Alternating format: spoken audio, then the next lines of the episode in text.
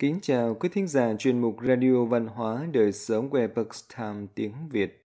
Hôm nay, chúng tôi hân hạnh gửi đến quý thính giả bài viết có tên Lão Tử Giáng Trần truyền đại đạo do Lưu Hiểu thực hiện và Oanh Lê truyền ngữ theo bản gốc từ Epoch Time Hoa ngữ. Tư tưởng nhân pháp địa, địa pháp thiên, thiên pháp đạo xuất hiện sớm nhất từ Phục Hy. Ở thời kỳ thượng cổ, ông căn cứ theo lý biến hóa âm dương giữa trời và đất, dựa vào sự lên xuống của nhật nguyệt mà ngộ ra sự thâm sâu của càn khôn. Từ đó mà lập nên thái cực, định ra ngũ hành, chế tạo bát quái. Phục Hy dùng âm dương bát quái để giải thích quy luật diễn hóa của thiên địa vạn vật và trật tự của nhân luân. Điều này cũng là nền tảng tư tưởng mà người đời sau vận dụng dịch kinh và bát quái để xem què hung cát. Phục Hy cảm ngộ quy luật vận động biến hóa của thiên địa vạn vật, đặt nên hệ thống hoàn chỉnh và quan niệm tổng thể tam tài thống nhất, thiên, địa, nhân. Đến thời kỳ khai tổ hoàng đế của dân tộc Trung Hoa cách đây 5.000 năm, cùng với việc lấy đức cảm hóa thiên hạ, ông cũng tích cực cầu đạo, cuối cùng đắc đạo thành tiên. Hiển nhiên, hoàng đế xuất hiện ở thế gian thông qua hình thức đế vương trị thế, kiêm người tu luyện đắc đạo để chứng tỏ và giải thích về sự liên hệ giữa thiên văn và nhân văn. Lấy thân phận, nhân văn sơ tổ để dẫn dắt thiên hạ diễn màn thiên nhân hợp nhất cho 5.000 năm sau. Hoàng đế sau cùng viên mãn trở về cũng là để nói với người thế gian rằng tu đạo từ xưa đã có, nhân loại có thể thông qua tu luyện để quay trở về trời. Con đường duy nhất liên thông giữa người và thần chính là tu luyện. Tuy nhiên, cùng với sự bài hoại của đạo đức nhân loại, đại đạo cũng dần dần biến mất. Vì để đạo đức nhân loại duy trì ở một mức độ nhất định, đồng thời khiến người có duyên có thể đắc đạo trở về trời. Thần Phật đã phái sứ giả truyền bá văn hóa có liên quan đến chân pháp và chân đạo. Lúc này, Lão Tử nhập thế gian lưu lại một cách có hệ thống lý luận đạo ra cho con người. Lão Tử không rõ ngày sinh và mất của ông. Trong sử ký ghi chép rằng ông là người ở xóm Khúc Nhân thuộc huyện Khổ, nước Sở, nay là huyện Lộc Ấp, tỉnh Hà Nam. Sống vào thời kỳ Xuân Thu, sau này cũng có người nói rằng ông là người nước Tống. Sử ký nói rằng lão tử họ Lý, tên là Trọng Nhĩ. Liệt tiên toàn truyện và truyền thuyết dân gian đã chỉ ra rằng vào thời nhà Chu, lão tử từ Thái Thanh Thiên Cảnh phân thần hóa khí ngồi trên mặt trời, cưỡi chín rồng, hóa thành viên đàn ngũ sắc từ trên trời giáng xuống trần. Con gái của huyền diệu vương là Doãn Thị, ban ngày đang nằm nghỉ ngơi thì cảm thấy như nuốt phải viên đan. Sau khi tỉnh dậy thì phát hiện có thai. Doãn Thị sau khi có mang thánh thai thì thần khí an nhàn, dùng mạo trẻ hóa, trong phòng ở thì lục khí bình hòa, tường quang chiếu hộ. Sau khi hạ sinh bé trai, đứa bé này vừa mới ra đời đã đi chín bước, nơi mỗi bước chân đặt xuống đều nở ra hoa sen. Khi vừa mới sinh ra thì đầu tóc đã bạc phơ, vì vậy được đặt tên là Lão Tử, hay còn gọi là Lão Đam. Đam ý nghĩa là tài lớn. Thái Bình Quảng Ký đời nhà Tống đã tổng kết những truyền thuyết được truyền qua các thời đại có liên quan đến lai lịch thân thế của Lão Tử. Tương truyền, mẫu thân của ông sau một lần trông thấy một ngôi sao băng lớn bay ngang qua bầu trời thì đậu thai. Vì khí của thần linh trên thượng giới xuất hiện tại Lý Gia, vậy nên lão tử sau khi ra đời thì mang họ Lý của người phàm. Có người nói lão tử sinh ra trước cả khi khai thiên lập địa là tinh linh thần phách của trời nên đương nhiên chính là một vị thần linh. Còn có người nói rằng mẫu thân của lão tử mang thai ông suốt 72 năm mới hạ sinh ông từ nách bên trái của bà, vừa mới sinh ra đầu tóc đã bạc phơ, vì vậy mới có tên gọi là lão tử. Còn có người nói rằng lão tử vào thời Tam Hoàng chính là huyền trung pháp sư, vào thời hà Tam Hoàng thì là Kim Quyết Đế Quân, vào thời Phục Hy thì là Úc Hòa Tử, vào thời Thần Nông thì là Cửu Linh Lão Tử, vào thời Trúc Dung thì là Quảng Thọ Tử, vào thời Hoàng đế thì là Quảng Thành Tử, vào thời chuyên húc thì là xích tình tử, vào thời đế khốc thì là lộc đồ tử, thời vua nghêu thì là vụ thành tử, thời vua thuấn thì là doãn thọ tử, thời hà vũ thì là chân hành tử, thời nhà ân thì là tích tắc tử, thời chu văn vương thì là văn ấp tiên sinh. Phàm là người nhận mệnh từ trời thì tất nhiên sẽ là người hiểu rõ thông suốt những điều thần bí. Khí chất bẩm sinh của lão tử cũng không giống với người thường. Người như vậy lẽ đương nhiên là thân mang sứ mệnh, cũng tất nhiên sẽ có được sự trợ giúp của thiên thần. Truyền thuyết tuy nhiều, nhưng thông tin mấu chốt được bao hàm trong đó không ngoài việc thượng thiên an bài lão tử đến thế gian để truyền bá văn hóa tu luyện, phản bồn quy chân và đạo gia tu đạo về trời. Thương Dung khởi ngộ Lão tử thuở nhỏ đã thông minh, trầm tư hiếu học, ông từng theo học Thương Dung. Thương Dung thông hiểu thiên văn địa lý, uyên thâm cổ kim lễ nghĩa, thầy bấy giờ được xưng tụng là thần nhân. Những câu chuyện có liên quan đến mối quan hệ thầy trò giữa Thương Dung và Lão Tử cùng với việc Thương Dung dạy Lão Tử từng được ghi chép trong cao sĩ truyền của Hoàng Phủ Mịch dưới triều đại nhà đường như sau. Thương Dung bị bệnh, bệnh dường như không nhẹ. Lão Tử bèn đến thăm. Thương Dung chủ yếu nhấn mạnh ba vấn đề với Lão Tử. Một là không được quên cố hương, không được quên gốc của mình. Hai là phải tôn kính bậc trưởng bối. Ba là nhu nhược thắng cương cường. Đến Lạc Dương cầu học Dân gian truyền rằng sau khi Thương Dung tiên sinh dạy Lão Tử được ba năm thì giới thiệu Lão Tử đến đô thành Lạc Dương của Triều Chu để học tập. Lão Tử sau khi đến Lạc Dương thì bái kiến vị tiến sĩ mà Thương Dung đã giới thiệu. Vào học ở Thái học, sau 3 năm thì có tiến bộ vượt bậc. Tiến sĩ lại giới thiệu ông làm quan ở Thủ tàng Thất, chức vụ tương đương với người quản lý thư viện hoặc bảo tàng lịch sử quốc gia hiện nay. Sau đó ông được thăng chức làm quan ở thủ tàng thư của vương thất nhà Chu, phụ trách quản lý tống chương, hồ sơ, đồ thư cùng với tài liệu báo cáo địa phương của chính quyền trung ương. Lão Tử trong thời gian làm quan viên ở thủ tàng thất, ông đọc rất nhiều sách vở. Ông đối với những điều như sự thịnh suy của quốc gia, thành bại của chiến tranh, xem quẻ cúng tế, quan sát thiên tượng cũng rất có hứng thú. Lão Tử với kiến thức uyên bác, thông hiểu cổ kim, chú trọng đạo đức, đã trở thành một người vô cùng nổi tiếng vào thời bấy giờ. Khổng tử cũng vì ngưỡng mộ Lão Tử mà đặc biệt đến Lạc Dương để chào hỏi ông. Vương thất nhà hậu Chu xảy ra nội loạn, những sách cổ mà Lão Tử quản lý bị Vương Tử Triều đem đến nước Sở, Lão Tử bị cách chức. Vì vậy, ông cũng đến ẩn cư tại huyện khổ nước Sở, này là huyện Lộc Ấp, tỉnh Hà Nam.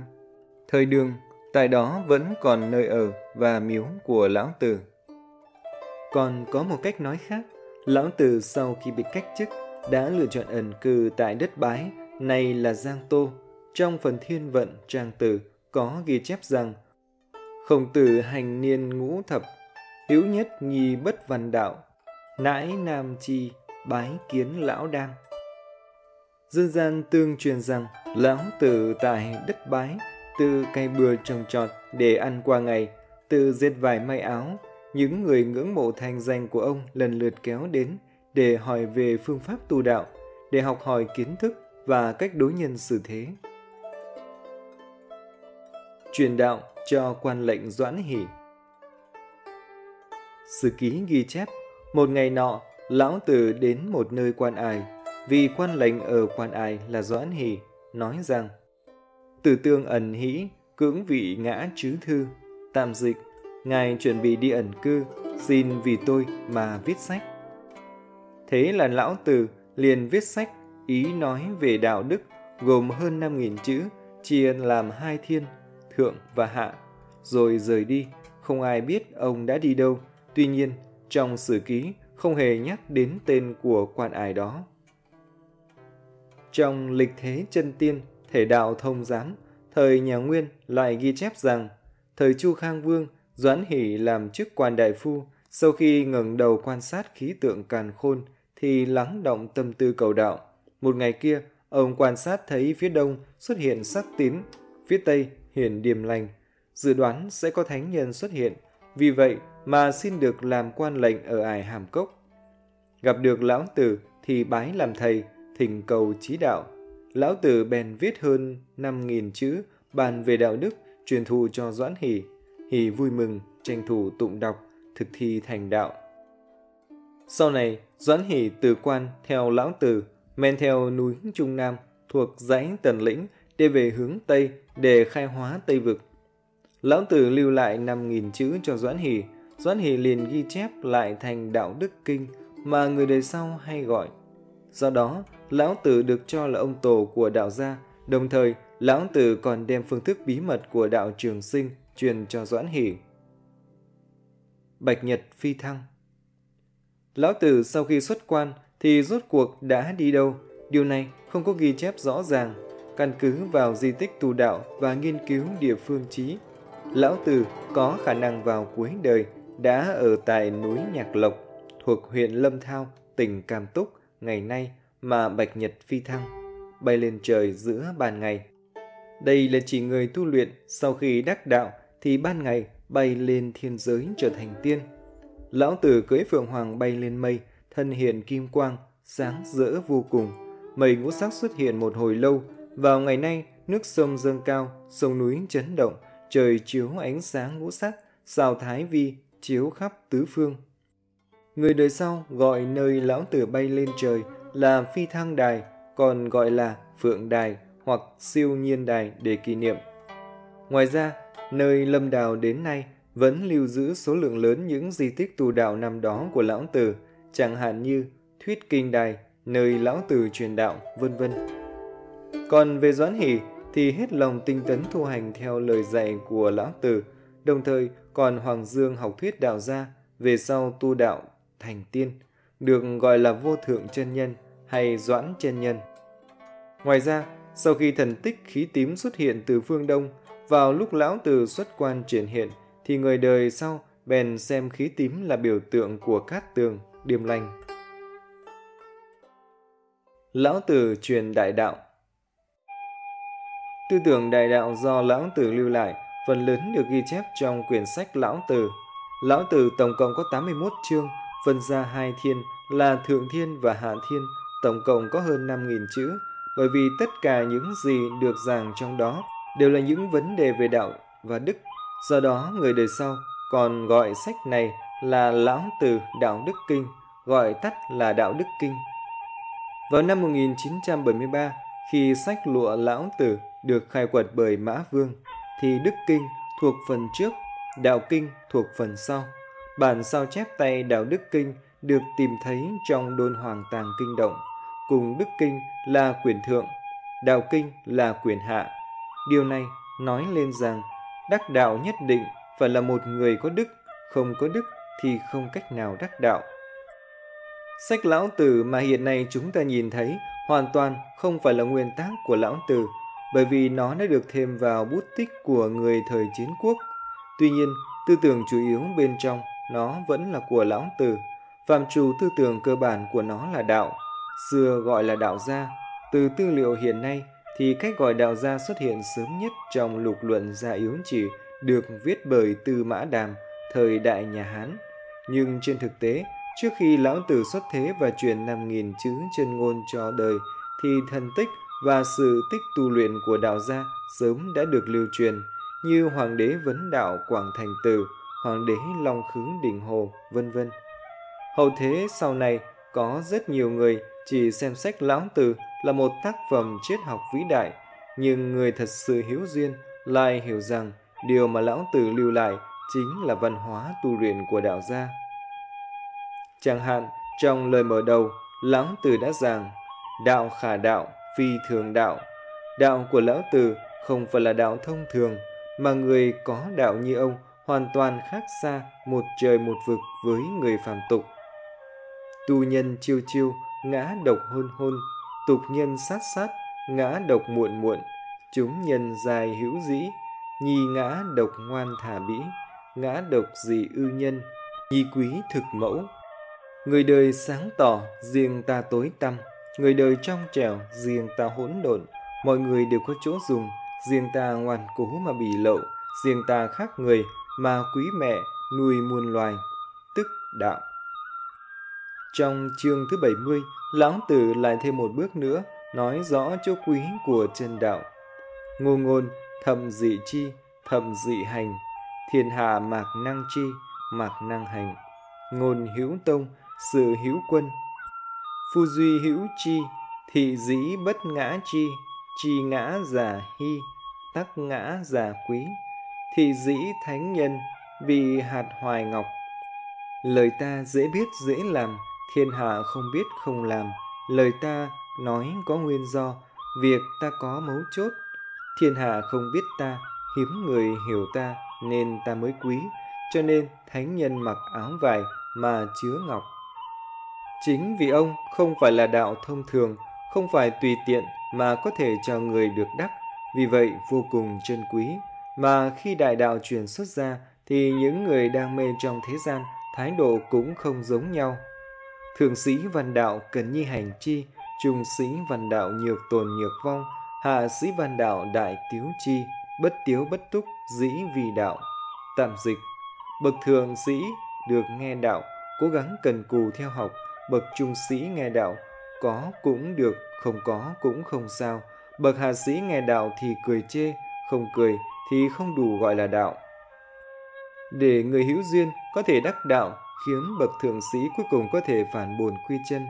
Lão Tử trong 5.000 chữ ít ỏi đã nói cho thế nhân biết về hàm nghĩa của đạo này, cùng với hàng loạt những vấn đề như sự hình thành của vũ trụ, quan hệ nguồn gốc của vạn vật, làm người như thế nào và cuối cùng là làm thế nào để đạt được phản bổn quy chân, vân vân.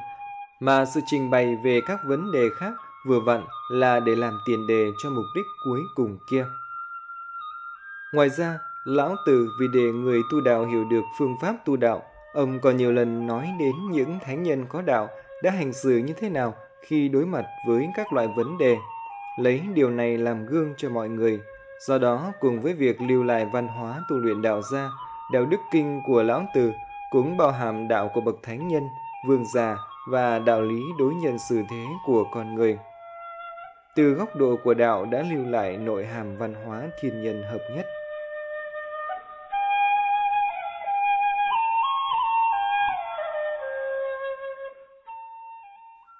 Quý thính giả thân mến, chuyên mục Radio Văn hóa Đời Sống của Epoch Time tiếng Việt đến đây là hết.